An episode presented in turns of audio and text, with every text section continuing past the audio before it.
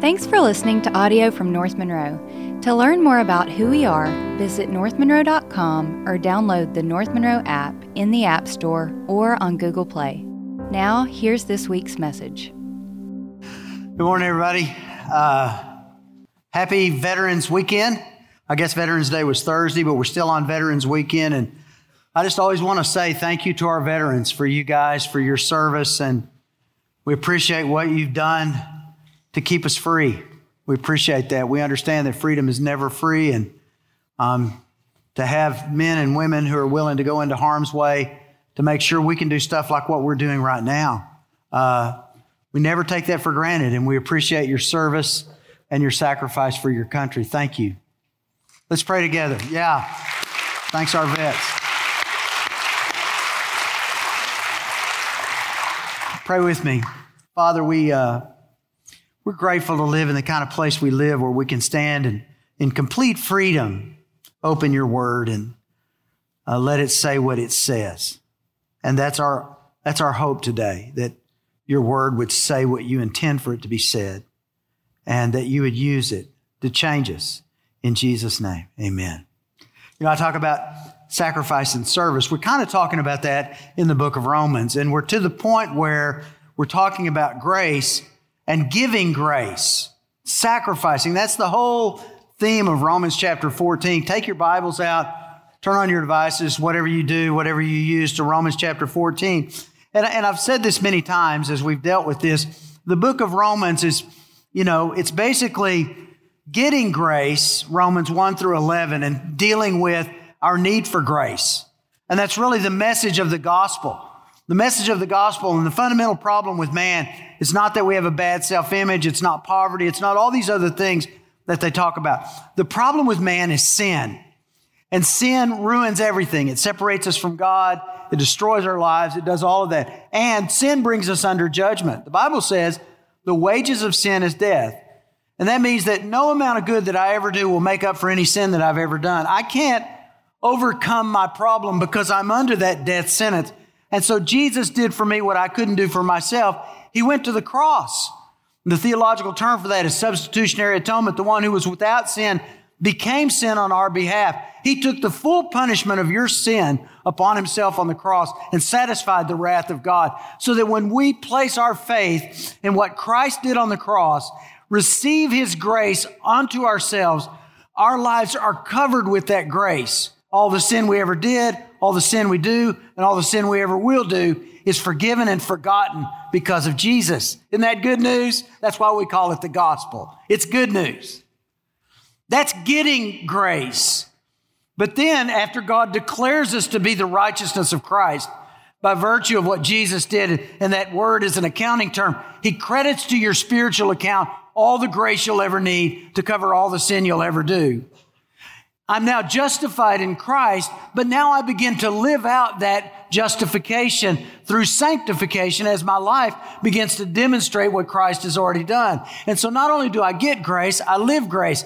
And a part of living grace is giving grace. And so that's how Romans breaks out. It's getting grace, living grace, giving grace.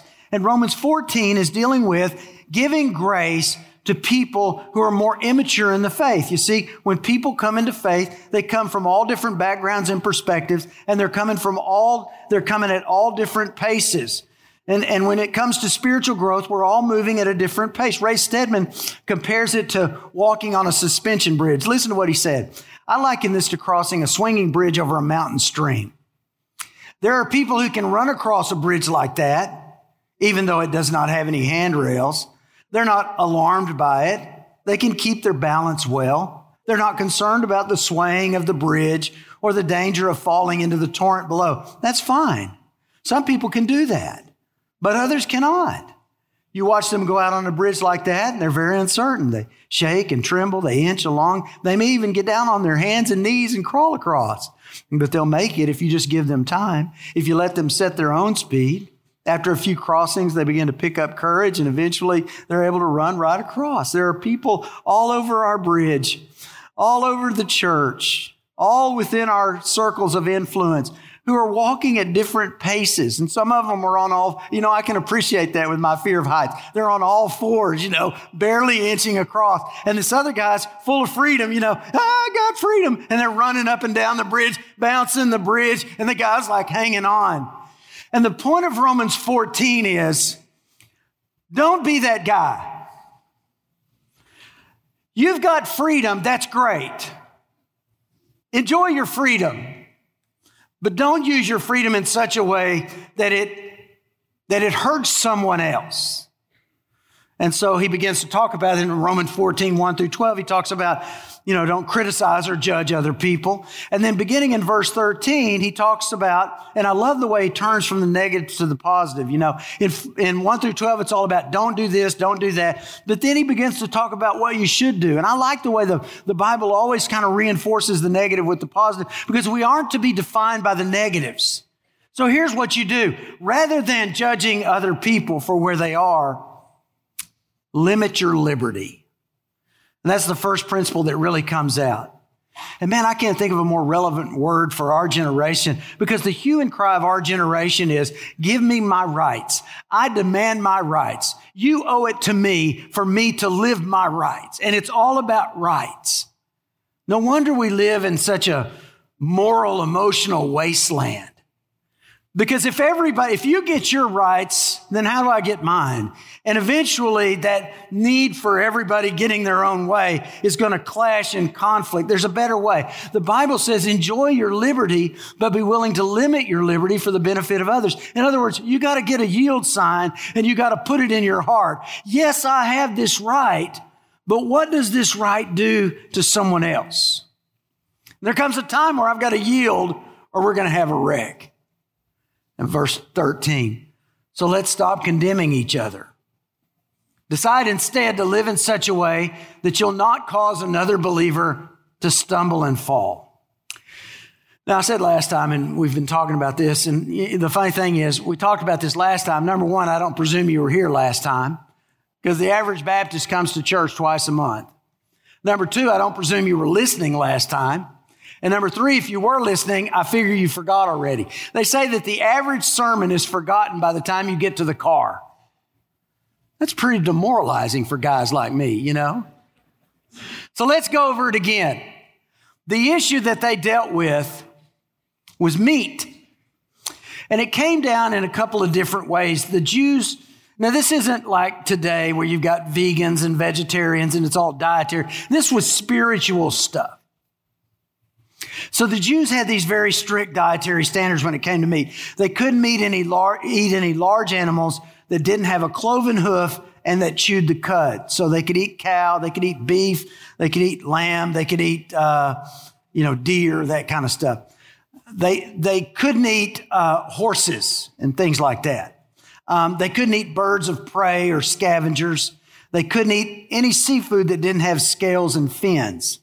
So Louisiana, you're out. No crawfish, no fried shrimp, no boiled shrimp, no catfish. They couldn't eat anything with a paw. Can't eat squirrel or rabbit. I don't know what we would do if, if Louisiana could never be Jewish, I guess, but you know, uh, they couldn't eat uh, dairy and meat in the same meal. So no cheeseburgers or pizza or anything like that. But on top of that, there were some very strict laws about how the meat was prepared. And so what the Jews did, living in that ancient Roman world, they could never be quite certain of the meat. You know, was it prepared properly? These people aren't living in Jerusalem. They're living in Rome. And so those customs became such that they said, well, I'm just going to stop eating meat. And so now they become Christians and they come into the church and it's difficult to give up those old Mosaic traditions and they're bringing them with them. And so they see another person eating meat and they struggle with that. And so there's kind of a back and forth going on there over the issue of meat. Now, uh, the, the Greeks had a completely different problem with meat. Their problem was that they lived in this world of idolatry and, and people would bring these animals animals and sacrifice them in these pagan temples. And then the temple priest would sell the meat on the open market and the meat that had been uh, sacrificed to animal to, to the, the pagan gods uh, was considered to be a better form of meat because it had some sort of magical essence and so when i ate that that uh, temple meat i was actually getting some sort of you know spiritual infusion Now, Christians are coming out of that idolatry and they don't want any part of it. And they go over to visit you at your house and you bring out some meat and you're like, man, this is the good meat. This is the temple meat, you know? And they're like, uh, no, I can't eat. I, I, can't eat that, you know? And then they don't know which meat is what. And so it became a big problem. They just stopped eating meat, okay? And Paul deals with that exhaustively in 1 Corinthians, particularly in chapter 8. We don't have time to get into that. But, uh, he uses this repeated expression in, in 1 Corinthians. He says, all things are lawful. He says it two different times. In 1 Corinthians chapter 6, verse 12, he says, all things are lawful for me. Do you get that? Do you get the freedom you have in grace? All things are lawful. I'm no longer under the constraints of Mosaic tradition. I don't have to worry about meat given to idols because I understand that there's no such thing as an idol. So the meat that goes through the temple is still just meat. All things are lawful for me, he says. But notice what he says. Not all things are profitable. All things are lawful. Not all things are profitable. All things are lawful for me, but I will not be mastered by anything. In other words, just because I can do it doesn't mean I should do it. All things aren't profitable. I'm not going to be mastered by. You know, there are freedoms we have that are, that are, I can go anywhere and spend whatever I want on whatever I want to buy up to a point. But if I spend everything I have all the time, then that freedom will become bondage. And I'll be mastered by my need for material possessions. If you spend more than you make, you're going to go broke. I don't care how much you make. And so I have to limit some of my freedoms because not all things are profitable. But then he uses it again in chapter 10, verse 23 in a slightly different way. He says, all things are lawful, but not all things are profitable. All things are lawful. Now watch this but not all things edify. And that word edify means to build up. It actually has at its root the idea of a house being constructed. All things are lawful, not all things are profitable. All things are lawful, but not all things build up. And so here's his point. I must use my freedom responsibly so that my actions don't tear down what God wants to build up. And here's the point we have to understand. Sometimes our freedom can have unintended consequences. I mean, we don't have a meat problem, but there was certainly a problem with that meat. It could have unintended consequences. If you're Jewish and you think that you have to follow the Mosaic tradition and this other guy eats it, then it, it's creating a conflict in his heart. There's unintended con- and you start to think, well, we don't have the meat problem. Where's our problem today? And I would say probably where we live in the South right now, the, the equivalency for us would be the concept of drinking. Uh, now, you know, the idea of drinking alcohol is not a big deal in, in, in, probably most cultures today. I remember when I was pastoring in Houston, I baptized this guy named Andrew Sunderman, big German guy, came out of the Lutheran church, 6'6", 325, played a year for the Raiders. I asked a guy, I said, did you meet our newest member? He said, meet him. There was a small eclipse. Andrew's a big guy. Took two of us to baptize him. And Andrew and I are having lunch one day, and Andrew's like, you know, he had come from Gabon, Africa, where he was working. He was coming through Europe. He said, I came into a McDonald's in Europe, and they had beer. Can you believe it? They had beer. He said, I couldn't believe it, man. I've been in Gabon, Africa, and there's beer at McDonald's. Isn't that awesome? I said, Well, Andrew, I don't drink. He was like, What? You, are you kidding me? He said, You tell me right now, somebody puts a cold beer right in front of you, you're not going to drink it. No, I don't drink it. I don't drink it. See, in his culture, the German culture, that's no big deal. But in the South, in the Southern United States, where we've had the temperance movement for years and we've heard sermons on drinking, drinking sinful and this and that, um, it becomes a different thing for people. So let's ask, is it sinful to drink? And the answer is not that I know of. It's sinful to get drunk. Don't be drunk with wine, but be filled with the Spirit. I can't find anything that says it's sinful to drink. Man, I've looked. It'd be so much easier. Man, that's just a sin. Stop that. You know, it doesn't say that. In fact, Jesus turned water into wine. And I've heard Baptist preachers try to say it was grape juice. It was wine. Stop that. Don't do that. It's dumb. Paul told Timothy, take a little wine for your stomach. So it's not a sin to drink. So why don't I drink? Well, lots of reasons. Number one, I, I don't need it to have a good time. I, don't really like the taste. There's a lot of other beverages I like more, like Coke and Powerade and whatever. One of the big reasons is my family's predisposed to alcoholism. Um, it's marked my whole life. I lost a brother at 62. I lost a grandmother at 56. My dad died at 68. So it's been something that of a battle in my family my whole life. But most importantly for me, my drinking might have unintended consequences. I'm out fishing and I got a new believer in the boat. And he's at the front of a boat and I pull out my ice chest. I, hey, brother, you want a beer? You got a problem with that? Eh, some of you do. And all of a sudden, maybe this guy, maybe this guy has come up in an environment where drinking has always been considered sinful. Maybe this guy's got a problem with drinking or he's got a problem with substance abuse, and all of a sudden, my liberty has unintended consequences. Same's true for gambling. I don't gamble because why don't I gamble? Well, I don't like the odds. Does the Bible say gambling's a sin? Not that I know of. Says greed's a sin, says lust is a sin, and a lot of times those two seem to be going together wherever you go to gamble. But at the end of the day, no, it doesn't say gambling's a sin. So why don't I gamble? Well, I don't like the odds. I mean, I, I drive by these giant billion dollar casinos and I go, you know, they didn't build that by paying winners. They built that on the back of losers.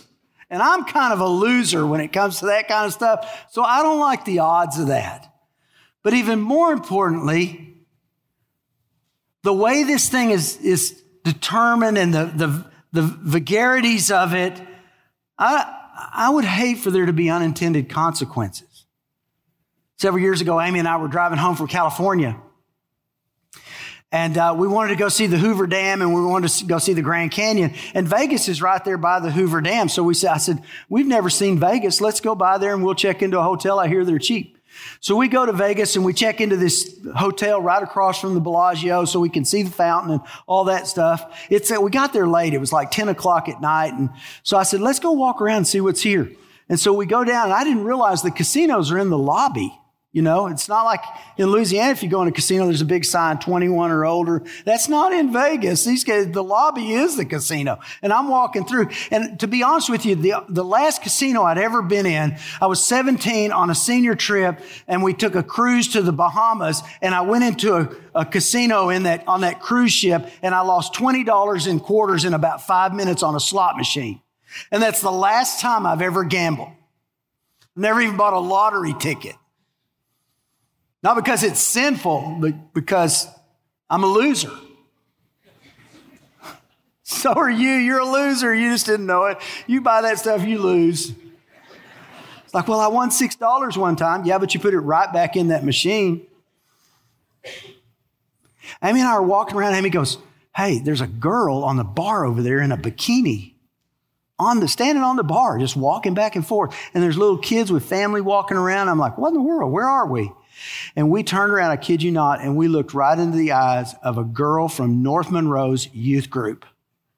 I'm standing in a casino in Vegas. Uh, uh, uh.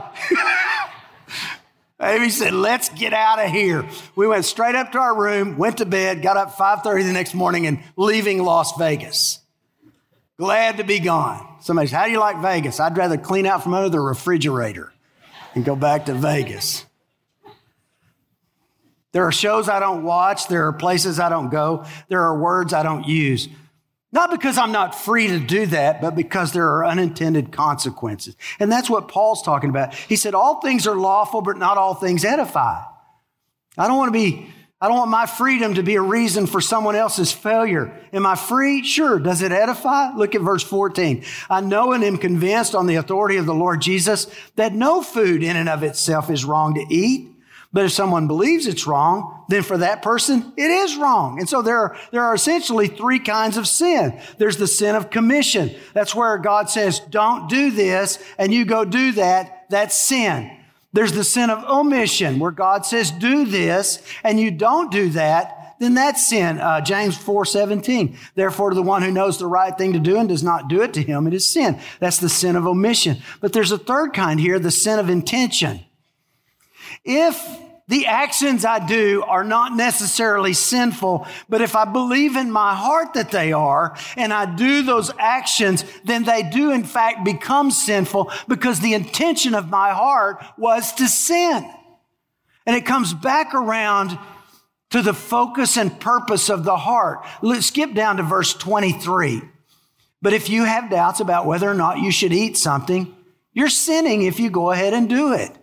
For you are not following your convictions. If you do anything you believe is not right, you are sinning. So let's go back up to verse 15. And if another believer is distressed by what you eat, you're not acting in love if you eat it. In other words, if he thinks it's sinful to eat that meat and you in your freedom eat that meat with no consideration of the consequences for him, you eat the meat fully free. He thinks it's sin. And so watching you do it, he thinks, well, I guess it's okay to go ahead and sin. And so he eats the meat. And in his case, it becomes sinful. You have then led that guy into sin. It's crazy. Don't let your eating ruin someone for whom Christ died. In other words, limit your liberty for the sake of a brother. Now, of course, this isn't a mandate to allow people to be perpetually immature. We need to be really careful about not living to the lowest common denominator. That's what they do in our world. They find one exception and then they make a rule for all the exception instead of saying to that one exception, get with the program. I mean, that's what we used to say. You'd have an outlier who just seemed to run counter to the, to the crowd and we'd say, get with the program, man. But now it's like, oh, this guy's over here. We got to make a rule that affects everybody for him. I read recently of a school board somewhere up in the north that is no longer going to give F's as a grade because it makes the children feel like failures. I'm like, he is a failure. He is failing. And not giving him an F isn't going to make him feel successful. It just changes the whole mess. And now you're saying to somebody who's failing, oh, you're really successful. How does that uh, affect his whole concept of success and failure? That's what we do. We'll take an exception and we make a rule for everyone. I've, read recently this new stim- this new uh, package that's going through Congress, this new spending bill that they've got. That one of the things is to mandate. Are you ready for this? Alcohol monitoring in every car sold in America. They're going to mandate alcohol monitoring for every. Who do you think is going to pay for that? Well, the car manufacturers aren't going to pay for it because they'll just pass the cost along to you, which means that every one of us now has to pay for an alcohol monitoring system in any new car that we buy. Even though we'll probably never use it. Wouldn't it be smarter just to demand that everybody that gets a DUI has to have an alcohol monitoring system in their car? But what we do is we take the exception and we make it a rule for everyone. And we got to be careful because that's what this sounds like here. Paul's not talking about making someone uncomfortable or causing them to ask questions or having hard conversations.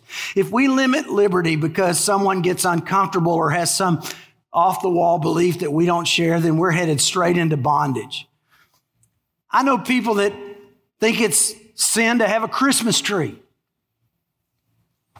I've had long arguments with the anti Christmas tree crowd. I'm like, if that's where you are, fine.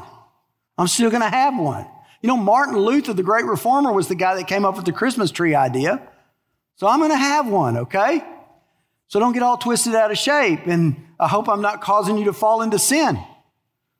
There are people that don't like Halloween. Hey, me and my children and my grandkids are going trick or treating. So get over it. You know what I'm saying? Just because it makes you uncomfortable or you have some belief that I don't necessarily subscribe to. What Paul's talking here is about liberty that causes people to sin.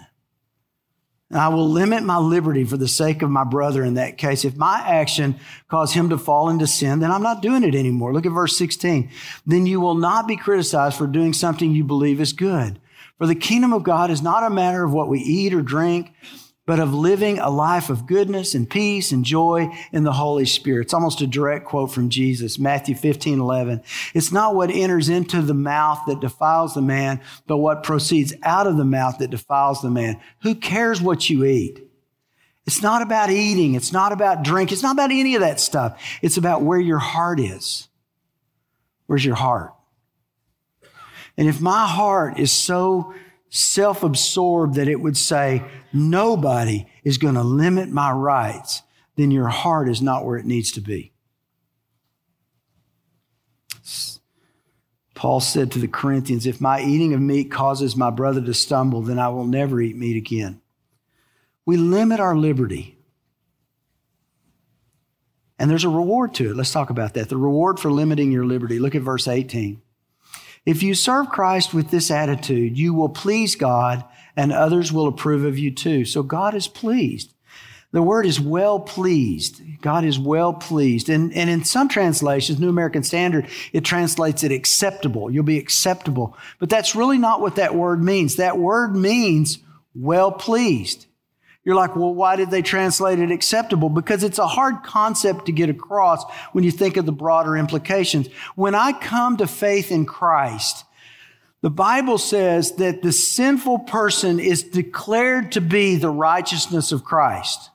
Abraham believed God and it was reckoned to him as righteousness. He becomes the righteousness of Christ. I enter into a relationship with Christ. I come into his family as a child of God. That is sealed and permanent. And it also means that I'm fully pleasing to God. Nothing I ever do is going to make God love me anymore. As his child, I'm fully pleasing. Well, I've got a problem here. When I limit my liberty for the sake of my brother, it's pleasing to God. I thought I already was pleasing to God. Well, that's why it's so hard to describe. I mean, it's not like I become more pleasing. It's not like I, he wasn't pleased. It's just that now that I do these things, he is pleased. I can't explain it. It's the same thing with my kids. You know, my sons, all four of them, fully pleasing to me. Nothing they'll ever do will cause me to love them more. They're fully pleasing to me. But when one of my sons gives up his weekend and drives down to see his grandmother and spends the weekend with his grandmother, I'm pleased.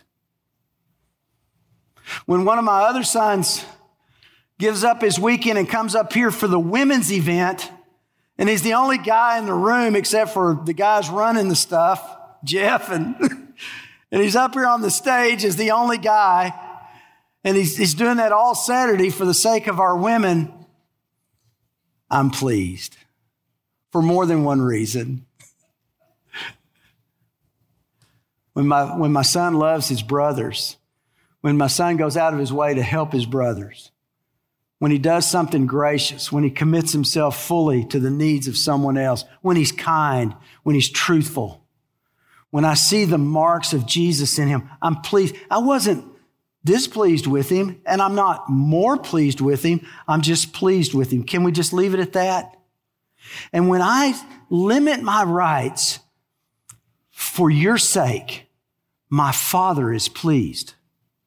And it says, you are respected. It says, and others will approve of you. And to me, the word approve goes to the heart of respect. That's something deep and lasting.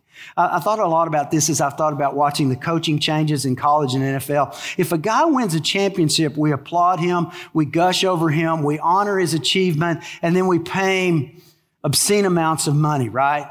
But we don't necessarily respect that guy. I mean, you might receive honor through your performance, but respect is a character thing. You can win a championship one year, two years later, you can lose everyone's respect.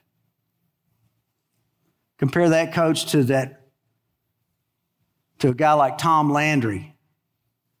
Y'all remember Tom Landry? Is that too old of an illustration? Tom Landry was the legendary coach of the Dallas Cowboys, the second or third winningest coach of all time. He won his championships. He had a lot of losses, but he won his champion. But when we think about Tom Landry, that coach of the Cowboys, and love or hate the Cowboys, but one thing about Tom Landry, the one thing everybody says when they talk about Tom Landry is what? respect. That guy had so much character that it's not about his wins and losses at the end of the day. What we remember about Tom Landry is his character, it's his heart, and we respect that. Well, the Bible says you may not win, your performance may not gain you honor and attention and adulation and money, but your character and how you're willing to limit yourself for the sake of others. And when you do that and live with unselfish love, they may not applaud you, but they'll always tip their hats in respect. Because respect is gained through character, not achievement. And then the final thing is we enjoy peace. Verse 19. So then let us aim for harmony in the church and try to build each other up. And that word aim for harmony is really we pursue the things which make for peace. You look around our world, why is there so, so little peace today? Why is everybody so angry? Why is everybody so furious? And here it is. Today, people want their way more than they want peace. I mean, they'll talk about they wish they had peace. What happened to America? Why are we so divided? Oh, I wish for the good old days when everybody just got along. And we talk about peace and we act like we want peace. But here's the problem. We want our way more than we want peace. It happens in churches too. You see a church that's all divided and torn apart. You know what they're always talking about? Oh, I wish that we could all just get along. But then go to one of their business meetings. I've been in business meetings in churches where they're trying to figure out the budget for the coming year. It took one night, another night, another night, and finally they gave it up and they said, We got to postpone this because it's ruining everybody's Christmas. We'll come back and hit it in January. You guys know, you've heard stories. And they all wish they had peace. They look at a church that's harmonious and they go, Why can't we be like them? And the answer is because you want your way more than you want peace. And that's the problem. When we limit our liberty, we gain peace. Look at verse 20. Don't tear apart the work of God over what you eat. Good grief. Remember, all foods are acceptable, but it's wrong to eat something if it makes another person stumble. It's better not to eat meat or drink wine or do anything else if it might cause another believer to stumble.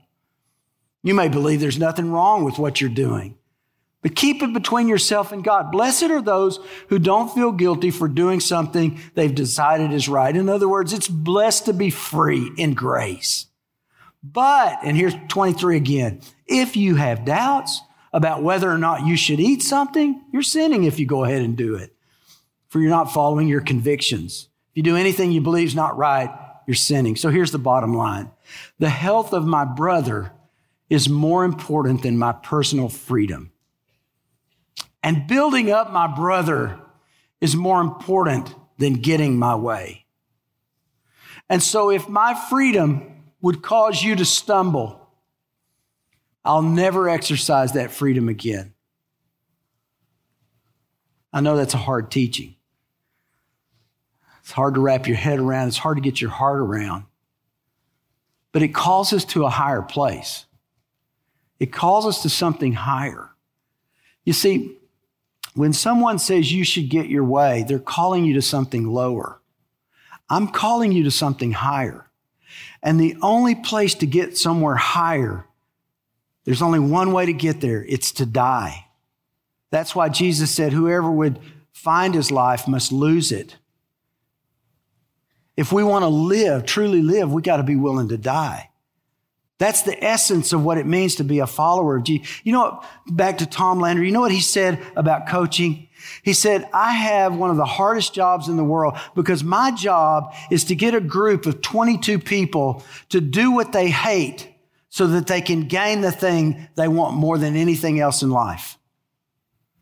Sometimes we got to die to reach those higher places. And sometimes that means giving up my freedom in order to achieve God's purpose. You willing to do that? You willing to call yourself to that? We get grace through Jesus, that personal relationship. And then we live grace as the Holy Spirit begins the work of change and transformation in our life. And a big part of that is giving grace. And there are people in your life who are going to need grace. But for you to give them that grace, you got to sacrifice something of yourself. You ready for that? That's our commitment. Let's make it right now. Every head bowed. We're before the Lord. Here it is. Father, I commit to you that I will limit my freedom for the sake of my brother. Father, we understand this isn't a mandate to live to the lowest common denominator. It's not, it's not finding that, that one outlier and then making rules that fit him.